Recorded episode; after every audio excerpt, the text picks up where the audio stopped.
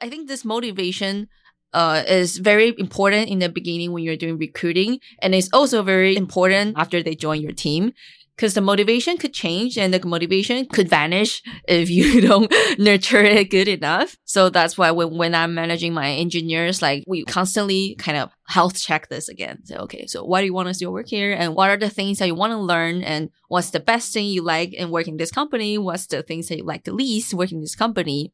So trying to figure out to be more um, empathetic about what they want to do.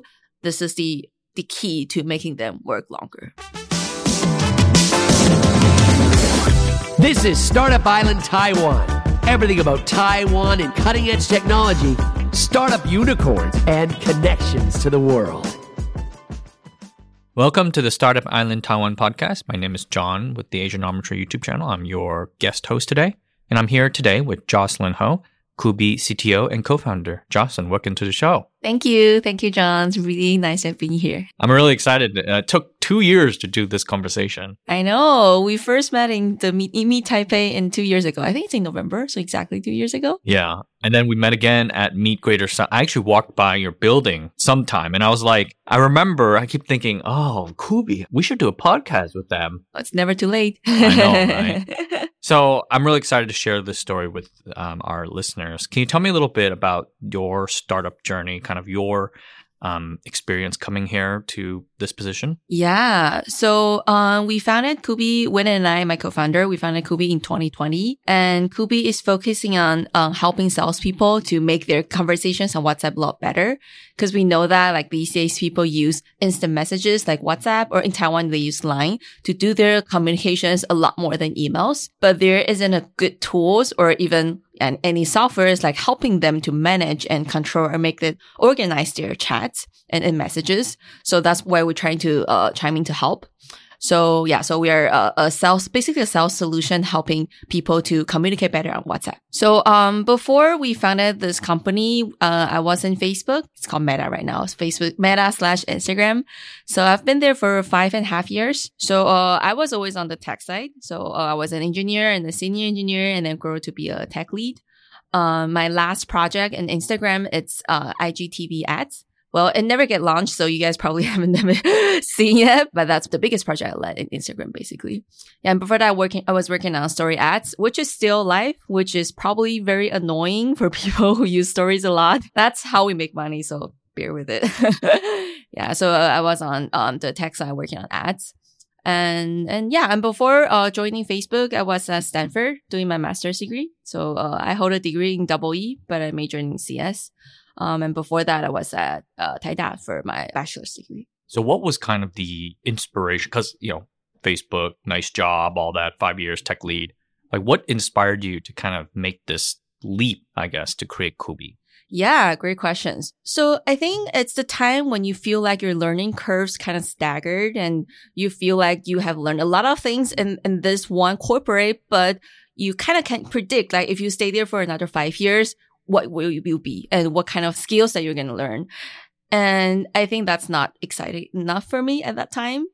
So I feel like, okay, if I want to, you know, I want to learn faster, I want to um, be more uncomfortable, what what choices I could make. So actually, at that time, I've also uh, interviewed a bunch of different company. I actually get two offers.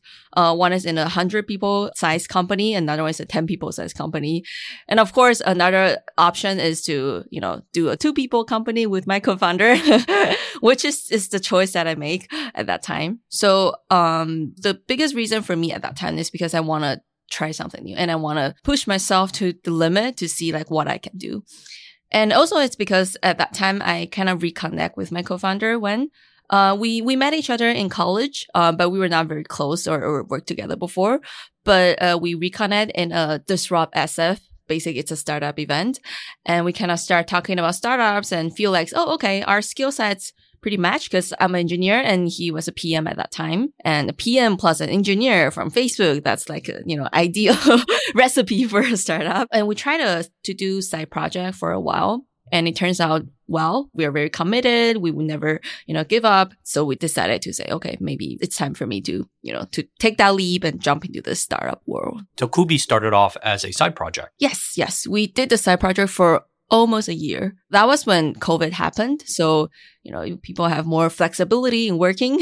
so yeah, so we take leverage about that. So we run it as a side project for a while. What was the side project's vision? Like, did it start out right from the beginning as like a WhatsApp thing? Ah, no. We were first working on Line because, you know, we were, we are more familiar with Line because, you know, Taiwanese people, I think the penetration rate is like 98% or something like that uh, for Line. So we started from Line and that's easier for us to communicate with our customers or potential customers because, you know, we have connections. We have, uh, I think at that time we talked to a lot of insurance agents, um, who use Line to, you know, manage their relationship uh, a lot and we talked to like kind of bank consultant. So we first built the prototype online and after we built that, we, we kind of let them to use it to help us to use the prototype to give us some feedback. So first off, we were uh, working online and actually, uh, after we start the company, we are still working on that product, which is the line product. And it was uh, an app because, you know, insurance agents, they don't use laptop at all. They always on their phone. So we, we built an iOS app at that time. It's not until I think six month ish, uh, we kind of pivot into the WhatsApp area. Um, because we didn't see that the line solution is big enough for us to, you know, keep pursuing. And the pain point is still not, there is some pain point, but it's not pain enough, basically. That's why we kind of, at that time, we decided okay, maybe we should, we should try, uh, more stuff. That's why we started to build on the WhatsApp version. Uh, the concept is actually very similar, but it's more, it's on WhatsApp and because WhatsApp has bigger market because, you know, Europe and Southeast Asia and South America, they're all using WhatsApp. I think in Brazil, the penetration rate is also like 95 plus something. So that's when we pivot to WhatsApp. So when you were getting this side project spun up and starting over on a brand new platform, right? I don't know what traction you must have had with the Line product, but with WhatsApp, you were starting from, I guess, zero. So how did you, how did Cooby grow during those old days? Like, how did you kind of get started? Like you mentioned it was during the pandemic, right? Yeah. Yeah. Um, so we didn't like decided to, you know, pivot. So we, we do all and pivot the entire company. We actually started the WhatsApp project as a side project again. so cause you know, the majority of the team still working on it. We have roadmap for the line product. We have uh, plans. We know what we want to solve for our customers. But in the meantime, we, we don't want to, you know, lock ourselves too early. So that's why we started the WhatsApp. We actually hired a contractor at that time. So to build out this project, it's just like, kind of a prototype kind of thing. Um, and we're very lucky because after that prototype being built and we kind of debuted, threw it onto the Chrome Web Store, we got featured by a YouTuber in India. And we don't even know who he is. And we try to connect him. He never responds to our email. so we still don't know who he is until this days, but he's, he's definitely helps out a lot in the early days because he kind of, you know, help us to do this distribution. And we receive a lot of positive feedback, which is something that we never receive when we're building a line app when we were building the line app, the re- response is like, "Oh, it's cool. Yeah, I'll try. It will help." But for when we, you know, launched that WhatsApp version and they're like, Oh, you're a lifesaver. We need this for so long. Like my WhatsApp message box. It's, it's crazy. It's insane. Like, thank you so much for helping us building this yeah so so we can tell like the the response is very different from these two products. That's why uh i think we use a month to kind of do the entire pivot like to plan out the roadmap what we're gonna do and then pivot the entire team. It wasn't a big team but still like you know six seven people. We need to tell people like where we're going and why we are you know giving up on what we were built before and then moving on to this path Okay, so it was Lua as a Google Chrome extension, right? Yes. Is it more than a Chrome extension now, or is it still based on the Chrome extension? So it's still based on the Chrome extension, but right now we have uh, developed a lot more features and, and value props other than the extension part. For example, we're helping our customers to uh, link their WhatsApp message to their CRMs. So, you know, in CRMs is where you should supposed to store all your customers' information, but there's no way for you to put in your WhatsApp messages into CRM it's not like officially built kind of channel for you to do that. But uh, versus emails, like basically if you use your company domain to send out emails and if you're linked to your CRM, all emails are tracked. So it's easy for the company to know what's happening and if your sales team like kind of leave the company, they still have all the conversations and all the, you know, context of the customers. So we are trying to help company to make sure that WhatsApp messages is also follow under this entire CRM systems. Got it. So early on, what were some of the major challenges that you and the Cooby team had, maybe technically, maybe organizationally, as you kind of scale? You mentioned your team at the very start was seven people, right? Mm-hmm. How were those challenges overcome? So I think the biggest challenge for building a startup in Taiwan is definitely recruiting because you know we we are lucky enough to have investors you know investing in us early days but we are still like not rich so it's impossible for us to give up a really you know high package salary you know comparing to tsmc or uh, i don't know other big companies and that time we are not known basically no one know who we are and what we are building and we are working on a project that no one in taiwan has used before because no one used whatsapp so i think the recruiting part is pretty hard uh, especially in the beginning. So we have to spend a lot of time trying to convince. For me, it's uh, engineers because I'm responsible for you know recruit all the engineers. Um, yeah, we have a period of time. Um, I think that was in 2021 or late 2021 or 2022. We have to fight for people with blockchain companies. That's the worst battle I have trained, you know. yeah. Um, and, and, you know, their package is very, very good. So at that time, our recruiting progress is very slow, but we're very lucky enough to still like, you know, hire someone who trusts in us and join a company.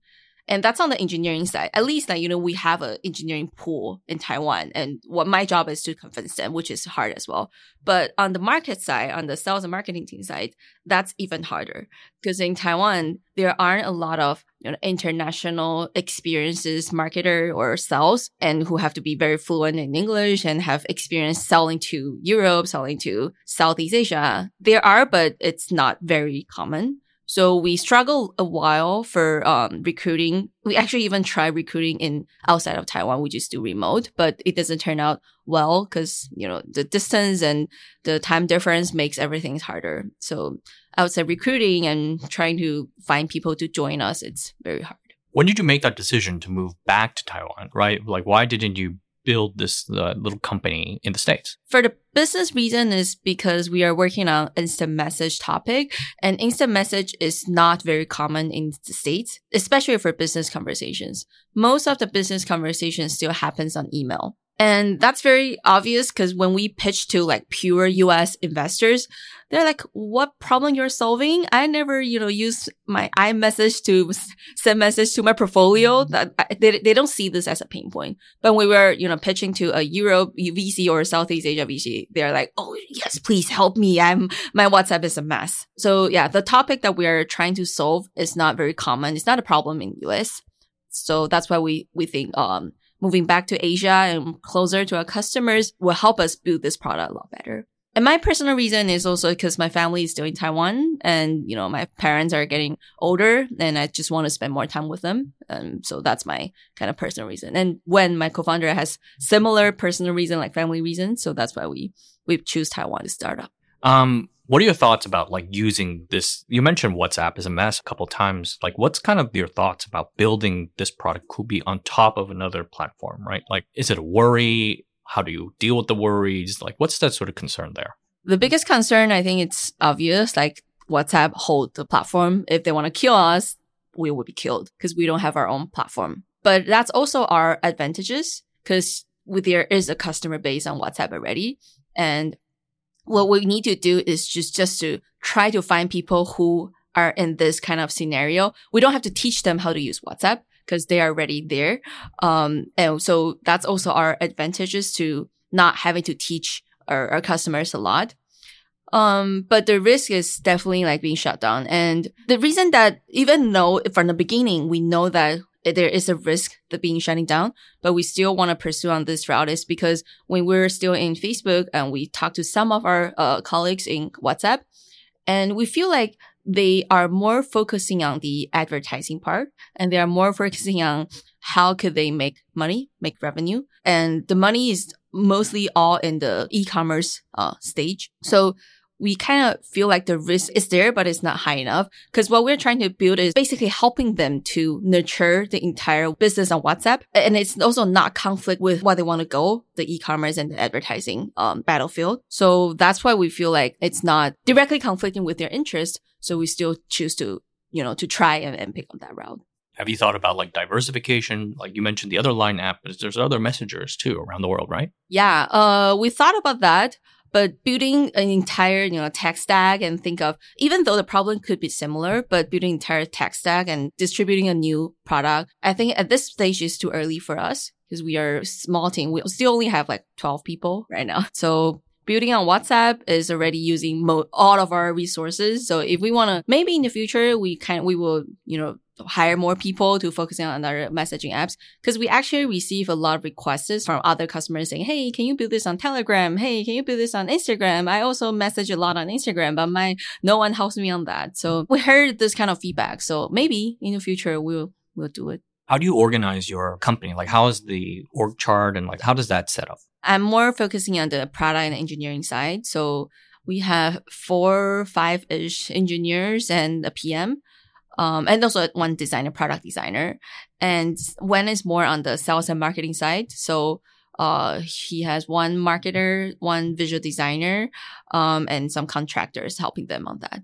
So interesting part is we don't have sales. Our only sales is Wen because people always tell that founders need to sell your own stuff. So right now we're still at that stage, but we're looking for, you know, hiring more sales in the near future. So if anyone are interested, we can talk. And for me, um, I'm still coding a lot on, I'm focusing on backend stuff. Um, so I do have two full stack engineers working with me and I have two front end engineers working on the front end part because our majority of features is still a Chrome extension. So rely very uh, heavily on the front end skills to, you know, build that extension and working with WhatsApp web.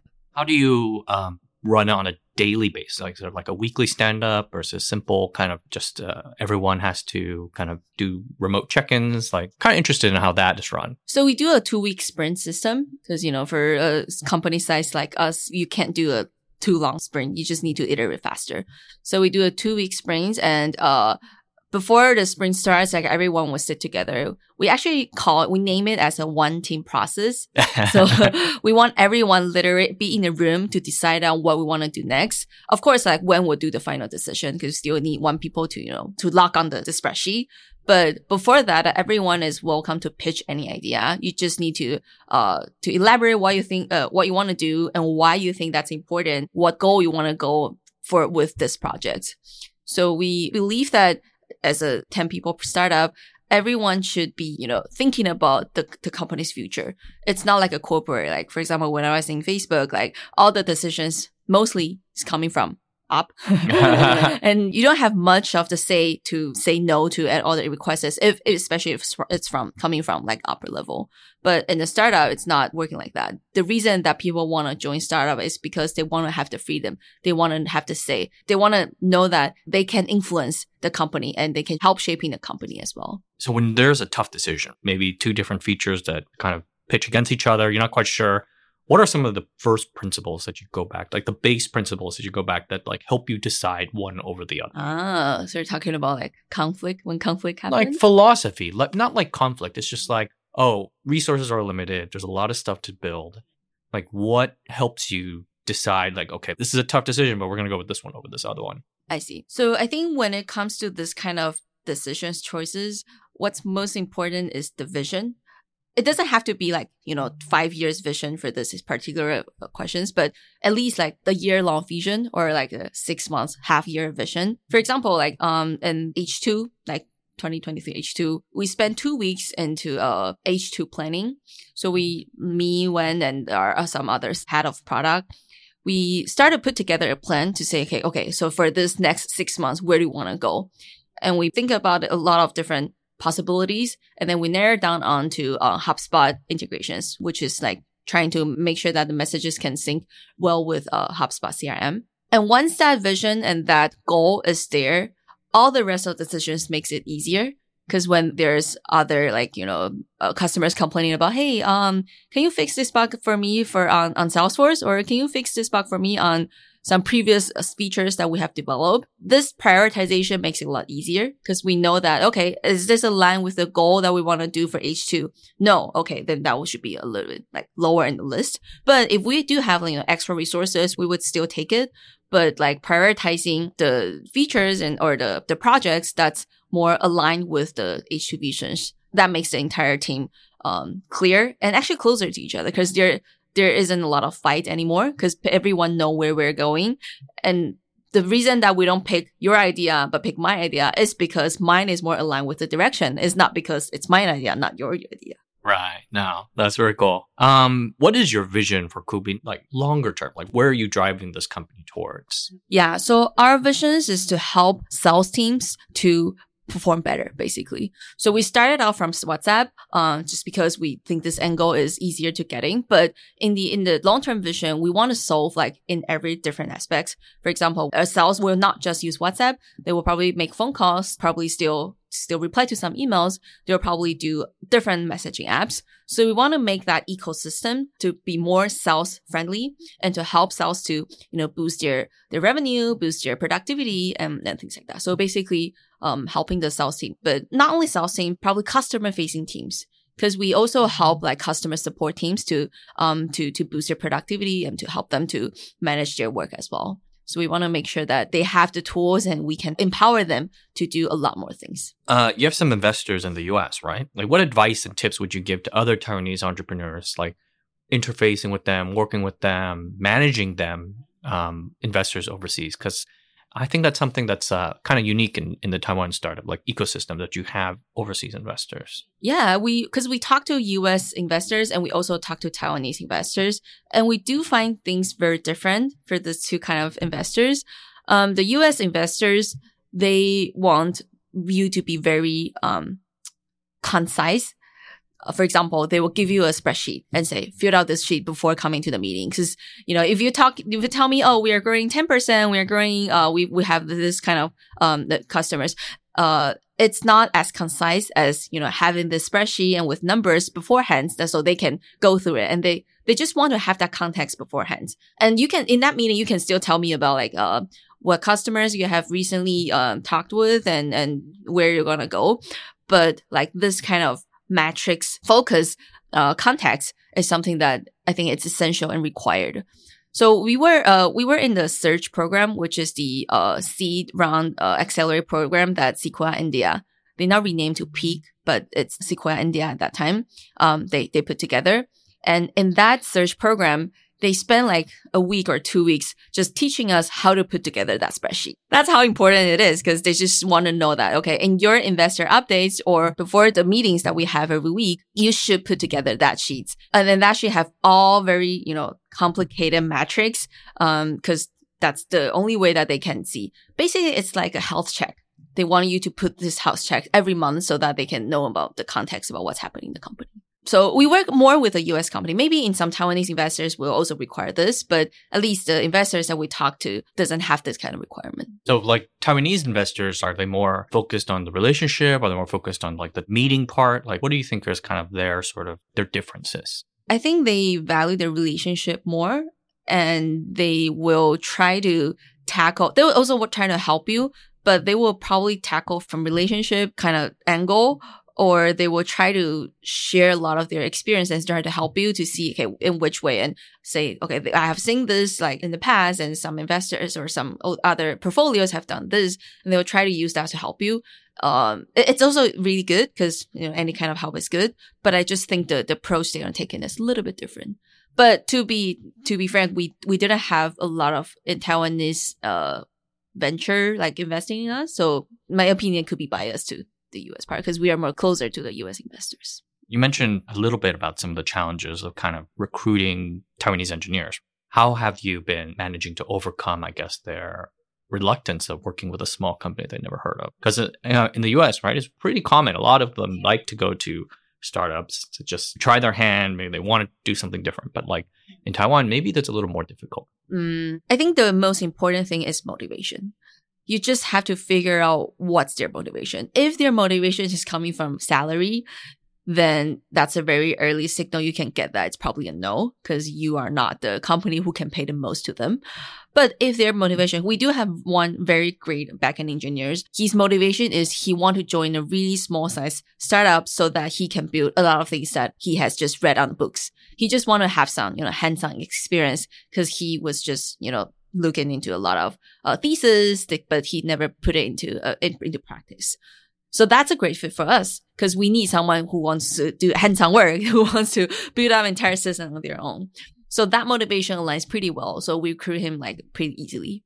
So I think this motivation uh, is very important in the beginning when you're doing recruiting, and it's also very important after they join your team because the motivation could change and the motivation could vanish if you don't nurture it good enough. So that's why when, when I'm managing my engineers, like we constantly kind of health check this again. So, okay, so why do you want to still work here? And what are the things that you want to learn? And what's the best thing you like in working this company? What's the things that you like the least working this company?